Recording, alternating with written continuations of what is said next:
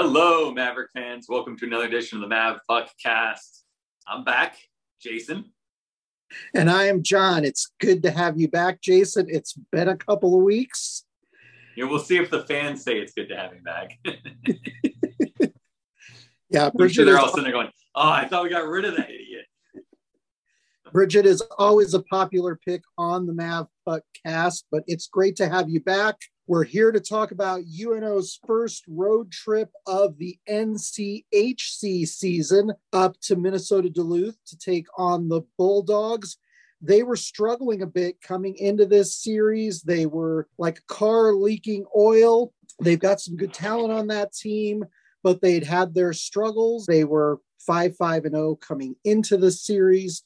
But UNO, I thought, got off to a good start on Friday night. It certainly didn't look like the Friday night Mavs, Jason. No, this was a little uh, abnormal, I'd say, for the team that we usually see. They usually come out kind of, we've talked about it, just them kind of feeling out what's going to happen. How is this game going to go? What, you know, what do we have to deal with on the other side? And uh, they just kind of, they came out with with what I've wanted to see from them of we're going to play our game, we're going to do it our way and we're going to make you adapt to us rather than us always having to kind of shift our game to you. 1425 in the first period. UNO gets the scoring started for the evening, Jason. Uh, it was Nolan to Nolan. It was Nolan Krenzen to Nolan Sullivan. Although I've watched the replay of that goal multiple times and with the sort of semi low res kind of grainy ish quality, although the UMD broadcast is uh, very, very good. I still don't know how Nolan Sullivan got anything on that puck, but uh, we'll go with it. And it's possible they'll decide to change their mind on this by the time Wednesday rolls around. But Nolan Sullivan to Nolan Krenzen, Jacob Slipek also got an assist on that goal. It was a good tone setter for UNO. We always we always say that UNO plays better when they get that uh, one goal lead in a game. So a good position for them to be in going into the second, Jason. Yeah, you know, it was nice because they had some they had some good play. They were pressuring the puck well. You know, it's a we know it's a young team, so we know game to game it's going to be up and down. We're also going to have a lot of peaks and valleys with this group. You know, in a game from minute to minute, shift to shift kind of thing. And so there were some times that we got you know hemmed in and Jarski made some amazing saves to keep us in it. Uh, and then, you know, to see them get rewarded because they were putting in a good effort in the first period. Uh, you know, it came fairly late, probably what, two thirds of the way through that first period that we get on the board. And, you know, you always feel better being up one nothing than down one nothing. Uh, but then the second period happened, and I really thought we struggled a lot in that second period. Yeah, that definitely seemed to be the consensus on Twitter on Friday nights. And the next two goals are scored by Minnesota Duluth. So UNO goes into the third period down two to one. But early in that period, 113 in, Ty Mueller gets the power play goal for UNO. UNO did well on the power play during this game, ties the game up two to two. Anything is possible. And then some interesting penalties happen, which as Jason is well aware, and Bridget's well aware, and Jolene is well aware, is my least favorite thing to talk about because we've had so many odd calls and non calls. St. Cloud State fans were talking about this in their Friday night game against Western Michigan as well. So uh, this has become uh, an interesting uh, issue for UNO. But there was an interesting penalty, uh, a two minute for a cross check uh, Bettens was called for a penalty on Mancini, and this this play, this penalty was a bit controversial to the UMD uh, announcer who was calling the games on NCHC TV. Yeah, it was, and honestly, I kind of agree with him. It was a pretty soft call in our favor. I agree with making a call there. You know, we've we've talked about this of, of like you have a player who lost an edge going to retrieve a puck he's in a vulnerable position as as the forward coming in in that in that situation it is my responsibility not to make contact with a vulnerable player. You know that's the the pitch by the ncaa uh, by the nchc by pretty much every coach is don't encourage players to take advantage of another player that's in a vulnerable position. You know and then a lot of times this comes into play I'd probably say more frequently with, you know, open ice hits across the middle. But here's a situation where he's he's vulnerable. The Duluth player decides that he's going to finish his check into the boards, and like I didn't see anything that say head contact. Me as a ref in that situation, I'm not giving him five in a game. I'm not probably giving him five because I don't see any, you know, intent really on there. You just made a poor decision to follow through on what normally would be a legal check. But you did see the numbers going in. So I probably would have called him two minutes for boarding, is kind of how I looked at that. And then they call him for a cross check, and I'm sitting there going, like, where out of left field did you pull that? Like, did you really just go, oh, player's down, I got to call a penalty? Um, well, I've called a lot of cross checks today, so let's call a couple more of those. Like, I just didn't understand, like, what, like, I understand making a call. I just didn't understand the call they made. It gave UNO the power play, and Matt Miller ends up getting the go ahead goal, which turned out to be the game winning goal for UNO at 11:33 in the third period, about midway through the third period. So UNO was in a good position going down the stretch. And then another interesting sequence of events happens with 629 left in the third period. UMD was moving the puck in our defensive zone. It was a situation where Wyatt Kaiser ended up running in to Jake Kucharski. One of the linesmen is standing right there looking at this play, does not blow his whistle. The play continues on. UMD ends up putting the puck in the net with Jake Kucharski face down in the goal. And then the whistle is finally called. And at that point, the players were amalgamated behind the net. A melee ensues. Quinn Olson and Matt Miller get into it. They both end up going to the box. Wyatt Kaiser ends up going to the box with a five minute major for goaltender interference. What did you think of that entire sequence of events? And why do you think the official who was standing right there, I went back and watched the replay, was standing right there next to the goal? Why do you think he didn't blow the whistle then when Kaiser barreled into Jake Kucharski? I don't have the first dang clue what the hell was going on at that here's when you know that the the referees have have lost the game that it's gone to hell. Like you know it's bad when the home announcer is advocating for the stupidity of a play that benefits the visiting team. You either call it or you don't. Like suck it up. You're either a referee or not. And it's like i i can understand where initially maybe the the and that's the thing is like all this could be prevented. Like i understand being in the position to say i'm not making a call.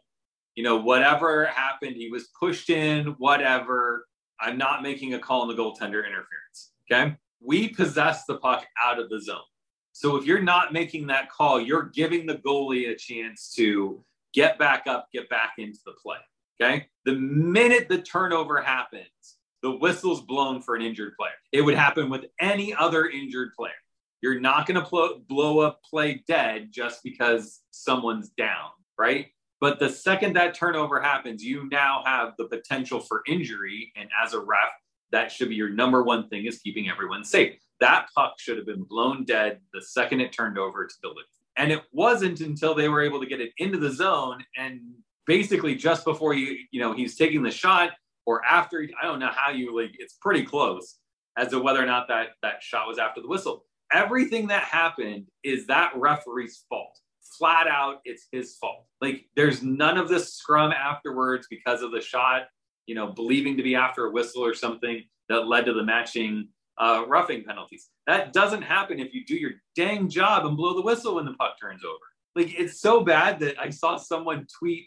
I think it's a Hockey East writer, is what he was. Like he, he tweeted that the NCHC, the best players in college hockey with the worst refs. I'm like, he's not no skin in the game, and he's watching this stuff going, this is perennially bad, and not just this one game. Like it's week to week terrible. It's game to game. It's I went back and watched some of the Denver North Dakota game, going, these refs are just as bad.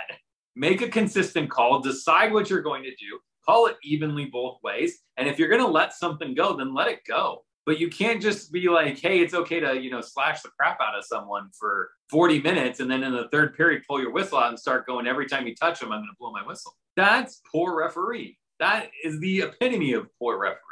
Either call it at the beginning and call it at the end, or you don't call it at all. Now, it was suggested by Chris Bame on Twitter that perhaps the official was focused on the puck during that. You've got two referees for a reason.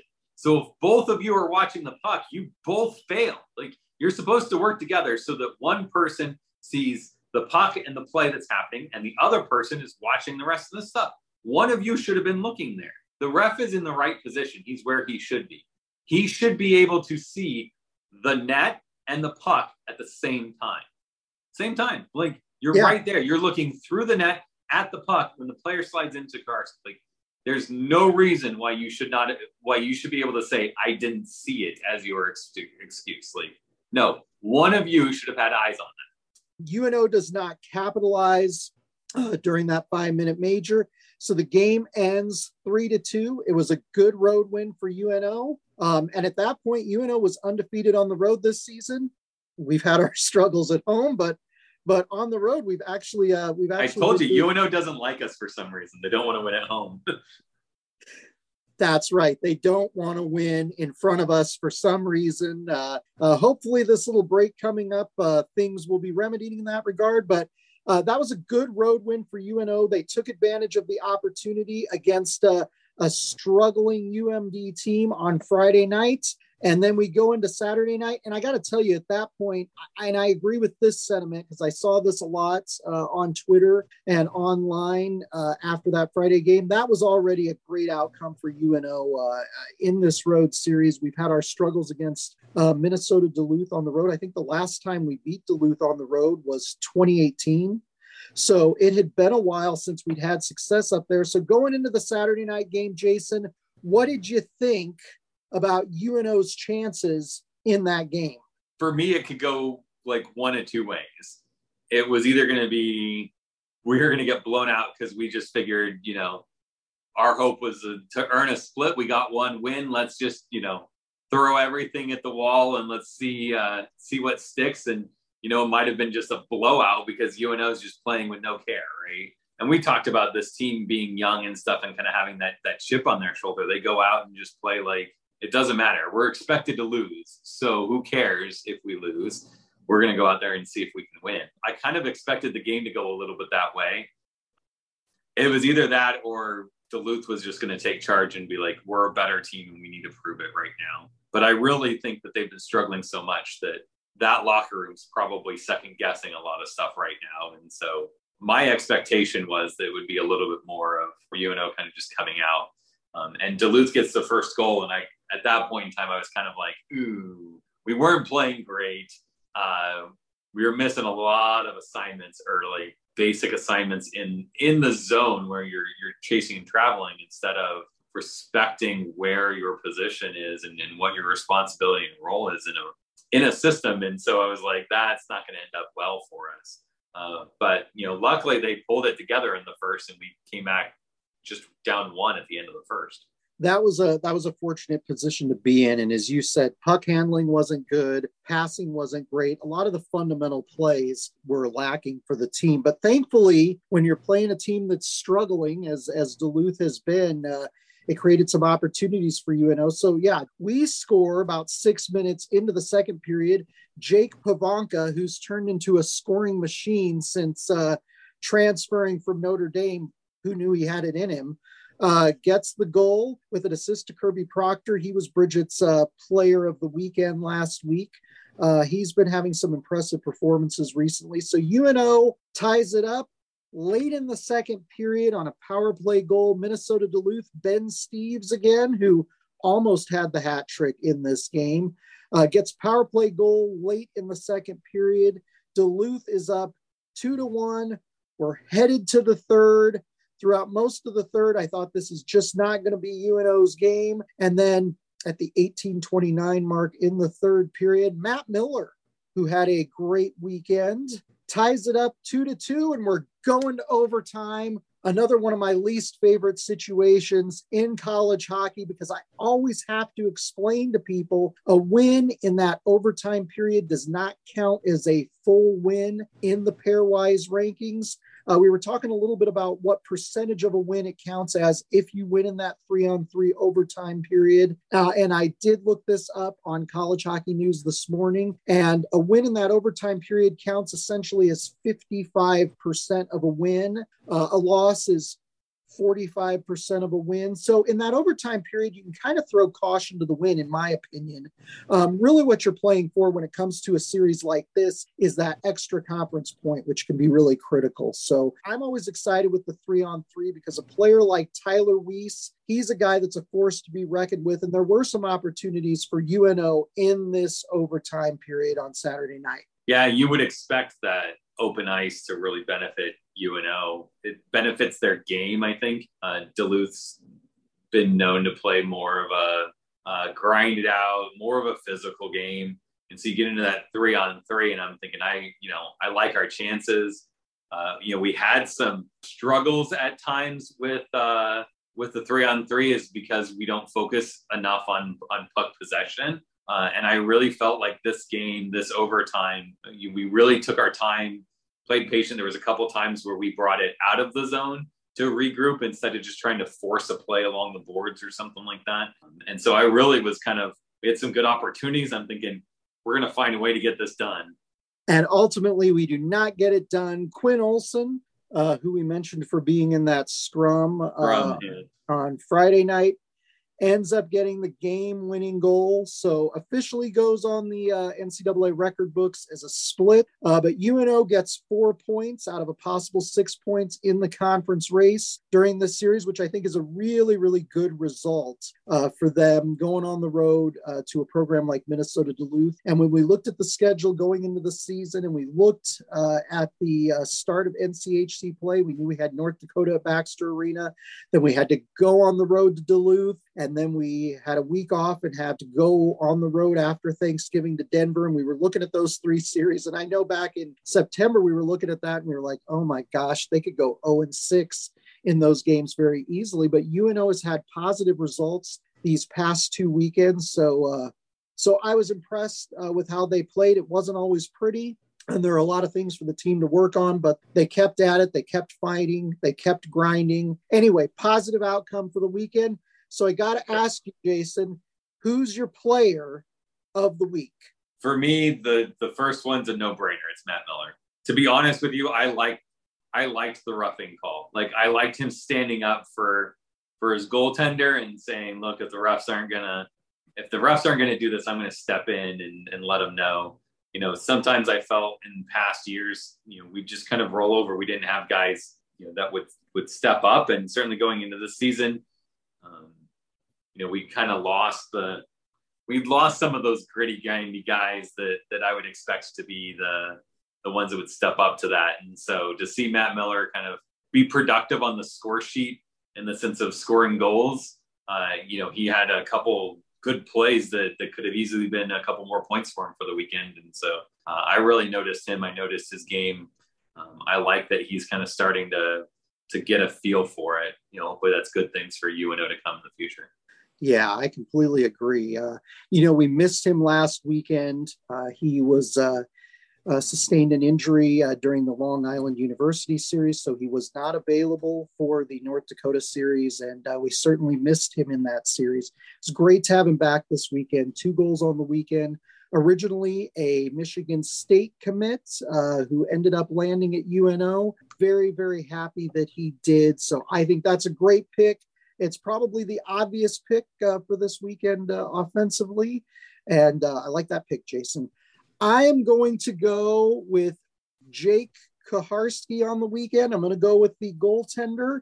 Uh, faced 38 shots on Friday night, and he faced 39 shots on Saturday night. He allowed uh, two goals in regulation both nights, obviously, gave up the goal in the three on three overtime period on Saturday night. But it was a really good weekend for him. Uh, he's kind of coming to his own. I was speculating a couple weeks ago whether he would get the nod in net both nights because they had been splitting early between uh, and uh, freshman Simon Latkoczy. But Kucharski, the veteran player who came in from AIC, uh, he's been looking good so far this season, and I've been impressed with his play. Uh, so I had to go with the goaltender. We don't pick goaltenders very much, but I had to go with him. I think Bridget picked him a couple weeks ago on the podcast. So I went with Kucharski for his performance both nights because he faced a lot of shots. He saved our bacon a few times. There was a couple scrambles in front of the net that Duluth put probably four or five shots on,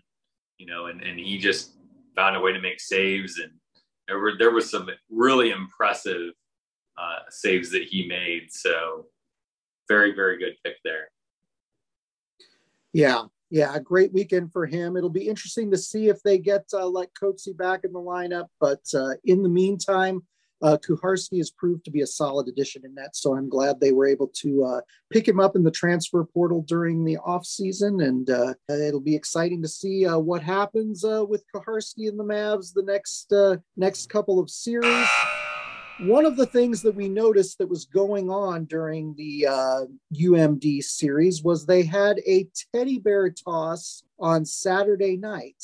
And my recollection of the past 25 years of UNO hockey is I don't recall us ever having a teddy bear toss. I know that uh, some of the UNO fans, in association with the Blue Line Club, did a Caps for Cancer toss. So during an intermission, fans would bring a, a new unworn cap and they would toss it onto the ice, and then those caps would be uh, donated to cancer patients who lost uh, lost their hair. But I don't think we've done a pure teddy bear toss around the holidays or at any other time during the season. What do you think of the teddy bear toss traditions. Should UNO add it to their regular stable of events that they do during the season? Should they not do a teddy bear toss? What are your thoughts on throwing stuffed animals onto the ice during a hockey game, Jason? I think it's a great idea. I like it. You know, uh, they did um in Colorado for the minor league team.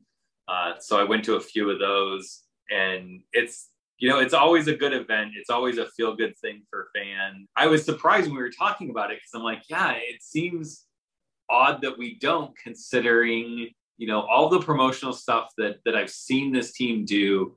You know, I know that the guys enjoy going to Children's Hospital and you know interacting with the kids and it seems like a like a no brainer when it comes to the kind of connection so it's a bit surprising that we haven't done it you know, we have the children's hospital here. So, you know, I would think that it would be something that, that they could easily work out a deal with kind of thing. So I don't know. I think they should. I think it'd be kind of fun. And, you know, a lot of, a lot of times they correspond with like a teddy bear toss on, on Fridays and then maybe the Toys for Tots on Saturday. It's the time of year where we'd expect to see Toys for Tots at some point. Yeah, I'm curious as to when the uh, Toys for Tots is taking place this year. We weren't able to get confirmation before we recorded this podcast, but normally they do that during a, a series in December. So we the next home series comes up in early December. So maybe they'll do it that weekend. Uh, we will obviously pass along that information in a future podcast uh, and on Facebook and Twitter when they make that announcement. But we've had the opportunity to participate in a couple of uh, teddy bear tosses when we've gone to see UNO play on the road. So back in the 0405 season, uh, there was a teddy bear toss when we went up, and I think it was December of 2004 when we went up for the uh, UNO series against uh, Northern Michigan. We ended up getting stuffed animals at the local Target, and we tossed them onto the ice. One of the UNO fans, because we we were sitting behind the net. All of our visiting group was sitting behind the nets on one end during that series, and so he decided to be ambitious and he tried to throw the stuffed animal. I, if I recall correctly, it was a stuffed dog. He tried to throw it over the net, the ice, and the dog's head ended up getting stuck on the little bar that holds up the top of the nets. Uh, back in 2018, when we went up for the St. Cloud State Series, they had a teddy bear toss. And so Bridget and I found a stuffed uh, husky at IKEA that looked very much like uh, the St. Cloud State mascots. And uh, I threw it on the ice that night during their teddy bear toss. And some intoxicated St. Cloud fan gave me a hug and thought that was so nice that as visiting fans, we threw the Husky onto the ice. So it's, it's kind of a neat tradition. I'd love to get to do it uh, at a UNO game. It'd be tough to throw our stuffed animals from the second tier, but I hope they try it someday. I think that that would be a neat deal. The next thing we want to talk about are special occasion jerseys. And this is something that Jason and I, as hockey fans, we're both wearing jerseys. I'm wearing one of the old red jerseys that UNO had. And UNO has done a number of special jersey auctions in the past. In particular, when they were playing down at the CenturyLink Center, they'd had a military appreciation night. They had uh, a breast cancer awareness night. So they had pink jerseys for that. They used to do a number of special occasion jerseys during the games. And the Omaha Lancers this weekend for Veterans Day, they had red, white, and blue Lancers jerseys that the team wore that were up for auction. Uh, and one of our fellow fans, Tim Wagner, procured one of the jerseys during the auction. Jason, I know you being a big Colorado Avalanche fan, you see that team wearing a number of special jerseys. Do you think UNO needs to do these special jersey nights again? I think they do. I, th- I think it's unrealistic to expect them to do, you know, what like an NHL team would do with a number of jerseys and stuff. But you know, as a fan, it's it's kind of cool to be able to buy some of those, to have some of those to remember, you know, those games. And I think that it could be a really cool way for UNO just to set some games aside. So the Avalanche have a, they have a third jersey, and a lot of the the NHL teams do this where they have a they have their home, they have their way, they have their third, um, and they'll use those for division nights. And so if you go to an in division game, you're going to see that. And I'm like, well, that'd be pretty cool if we have you know our normal away and our normal home, but when it's an NCHC game, we're wearing this season we've got some special jersey or something like that. You know, as a moneymaker for the school, because you know, as fans, we kind of hate this part of it, but it is a business. You are trying to not necessarily turn a profit, but you're trying to break even at minimum on a season or something. Like to have this every every uh, NCHC game, you're going to wear this thing, and then you can sell it in the uh, the little store in the concourse or sell it in the team stores uh, on campus, and you know it's just kind of a, a neat opportunity. I know a lot of teams at, at a bunch of different levels will do uh, a special cancer night and do the whole jersey off my back kind of thing and stuff. And UNO's done that where they've had Leap for the Cure. I've worn that jersey when we've been on here before. Um, so you can go and bid on those types of things. But I think it's it's kind of cool to see them wear the jerseys and and be like, I have a piece of that. You know, I have a part of that history and that tradition, but not make it limited to that. You know, you know, be able to buy those jerseys in the store, so it's not just the people who you know want to to bid up a, a an auction type of thing because I always I always see that some of those jerseys for the leap for the cure stuff like some of them are the minimum you know it's like someone puts their name on the on the minimum and that's it it's it's it's gone for that and there and there's other ones that I've seen people come in and the first bid is the you know buy it outright one and I just think it, it's fun for fans and it's a, a money making opportunity for the university. Yeah, and you mentioned the leap for a cure. We've gotten the past three leap for a cure jerseys. And like you said, some of them go for the bare minimum. Uh, which is actually a really good price. There used to be a time when some of those jersey auction jerseys would across the board go for like a thousand dollars. So I think it's always fun to have those nights, and I wish that they did more of them. Uh, you know, there was a discussion. I think Sam Spomer brought it up on Twitter this weekend that UNO really needs to look at redesigning the jerseys. You are currently wearing UNO's road jersey design. I mean, I don't think they have the laces anymore. I think it's it's the newer Climalite jersey without the laces, but it's the same basic design, and it's it's not a particularly exciting design, Jason. I'd love to see some more color in the jerseys. I'd love to see the, the O or the bull being featured uh, prominently on the chest. I mean, I just think there are so many opportunities to make the jersey exciting. It's hard for the apparel suppliers, whether it's the bookstore or Lawlers, to get the jerseys. They'd really like to be able to piggyback on the order that the team has to get the jerseys. So hopefully they can potentially maybe the marketing folks uh, behind UNO Athletics can work on this. I'd love to see a military night jersey again. I- would love to get a, a, camo UNO jersey, maybe with the bullhead or the O. I think that'd be really cool to have in the collection. And it just looks really neat when you go to games and you get to see various fans who you can tell are probably diehard fans wearing some jersey from some special game. That was always fun going to the Lancers games to see fans walking around the concourse and walking around the stands wearing some really unique looking Omaha Lancers jerseys from the holidays or from the cancer awareness nights or the military appreciation nights. So I hope that they uh, potentially do that in the future because it'd be a lot of fun. There's so many opportunities for some cool stuff. We were just talking in the last segment about the teddy bear toss and toys for tots, and I've seen toys for tots with the you know where they've gone in with the Marines and they've designed a really cool logo and that they've used for that. I've seen teams that have announced that they're doing that and that the special jersey would be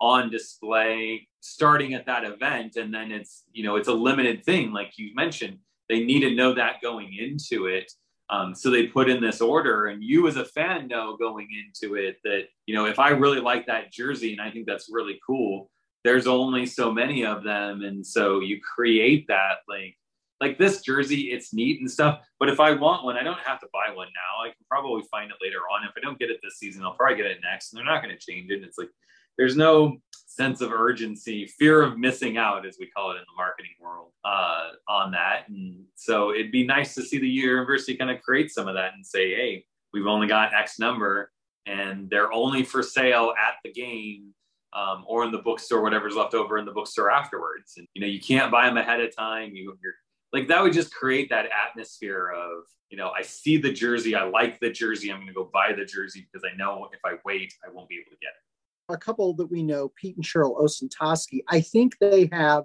every special occasion jersey that UNO has done. And they make a point of making sure that they make the games when those things are going to be worn by the team and those things are going to be auctioned so that they can make sure to get them. Even if you're not a person who's going to buy them, just the fact that you can come and see the team wearing the jerseys during the game, I think is neat. And, and when some of the professional teams do things like Star Wars nights or when the Omaha Storm Chasers, you know, are the Omaha Runzas for a night and they wear green and yellow uniforms that have uh, uh, a picture of the Runza from Runza's restaurants on them. I think that those things are great. I think they're a lot of fun, and I think UNO could uh, could have a lot of fun with that. So hopefully, Jason, we will see that in the future because you and I, as Jersey aficionados, would love to have that during the season.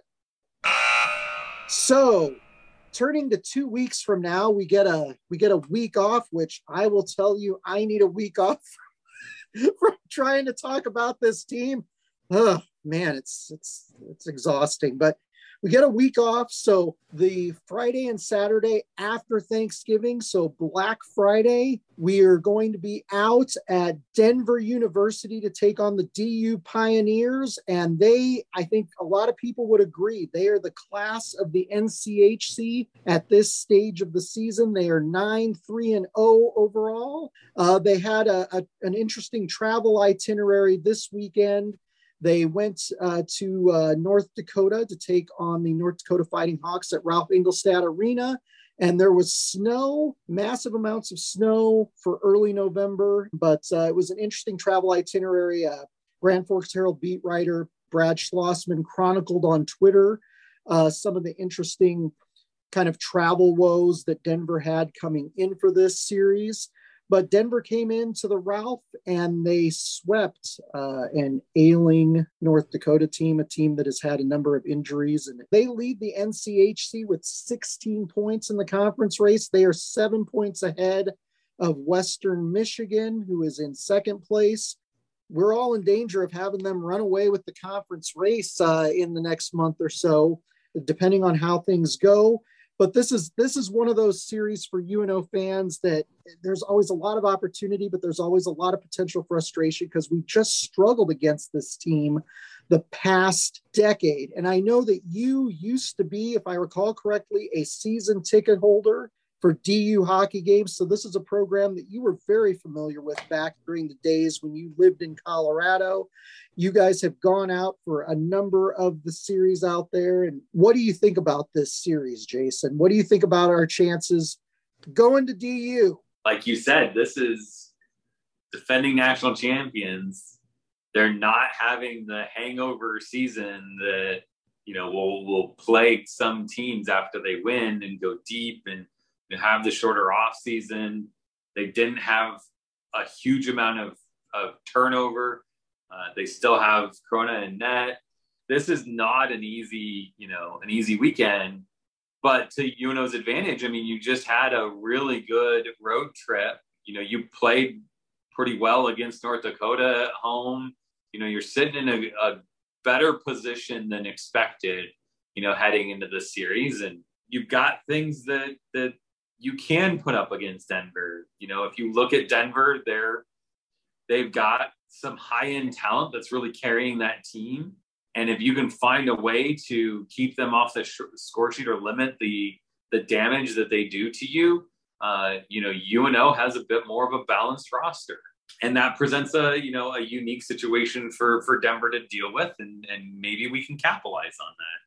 Uh, there are a number of players to watch for North Dakota. You mentioned Magnus Chrona, who is probably the best uh, returning goaltender in the NCHC this season. But sophomore forward Massimo Rizzo has four goals and 14 assists. He's tied for fourth in the NCAA in points this season. Uh, former UNO recruit Casey Dornbach, who played for Harvard the past few seasons, transferred into DU. He has five goals and 10 assists this season. And then sophomore forward Carter Mazur, 12 goals and three assists. They've just got some really, really talented offensive threats on that team. And uh, I don't know what's going to happen. I will say it's Parents Weekend for DU. I noticed that on their schedule. Now, we tend to struggle on Parents Weekend, Jason.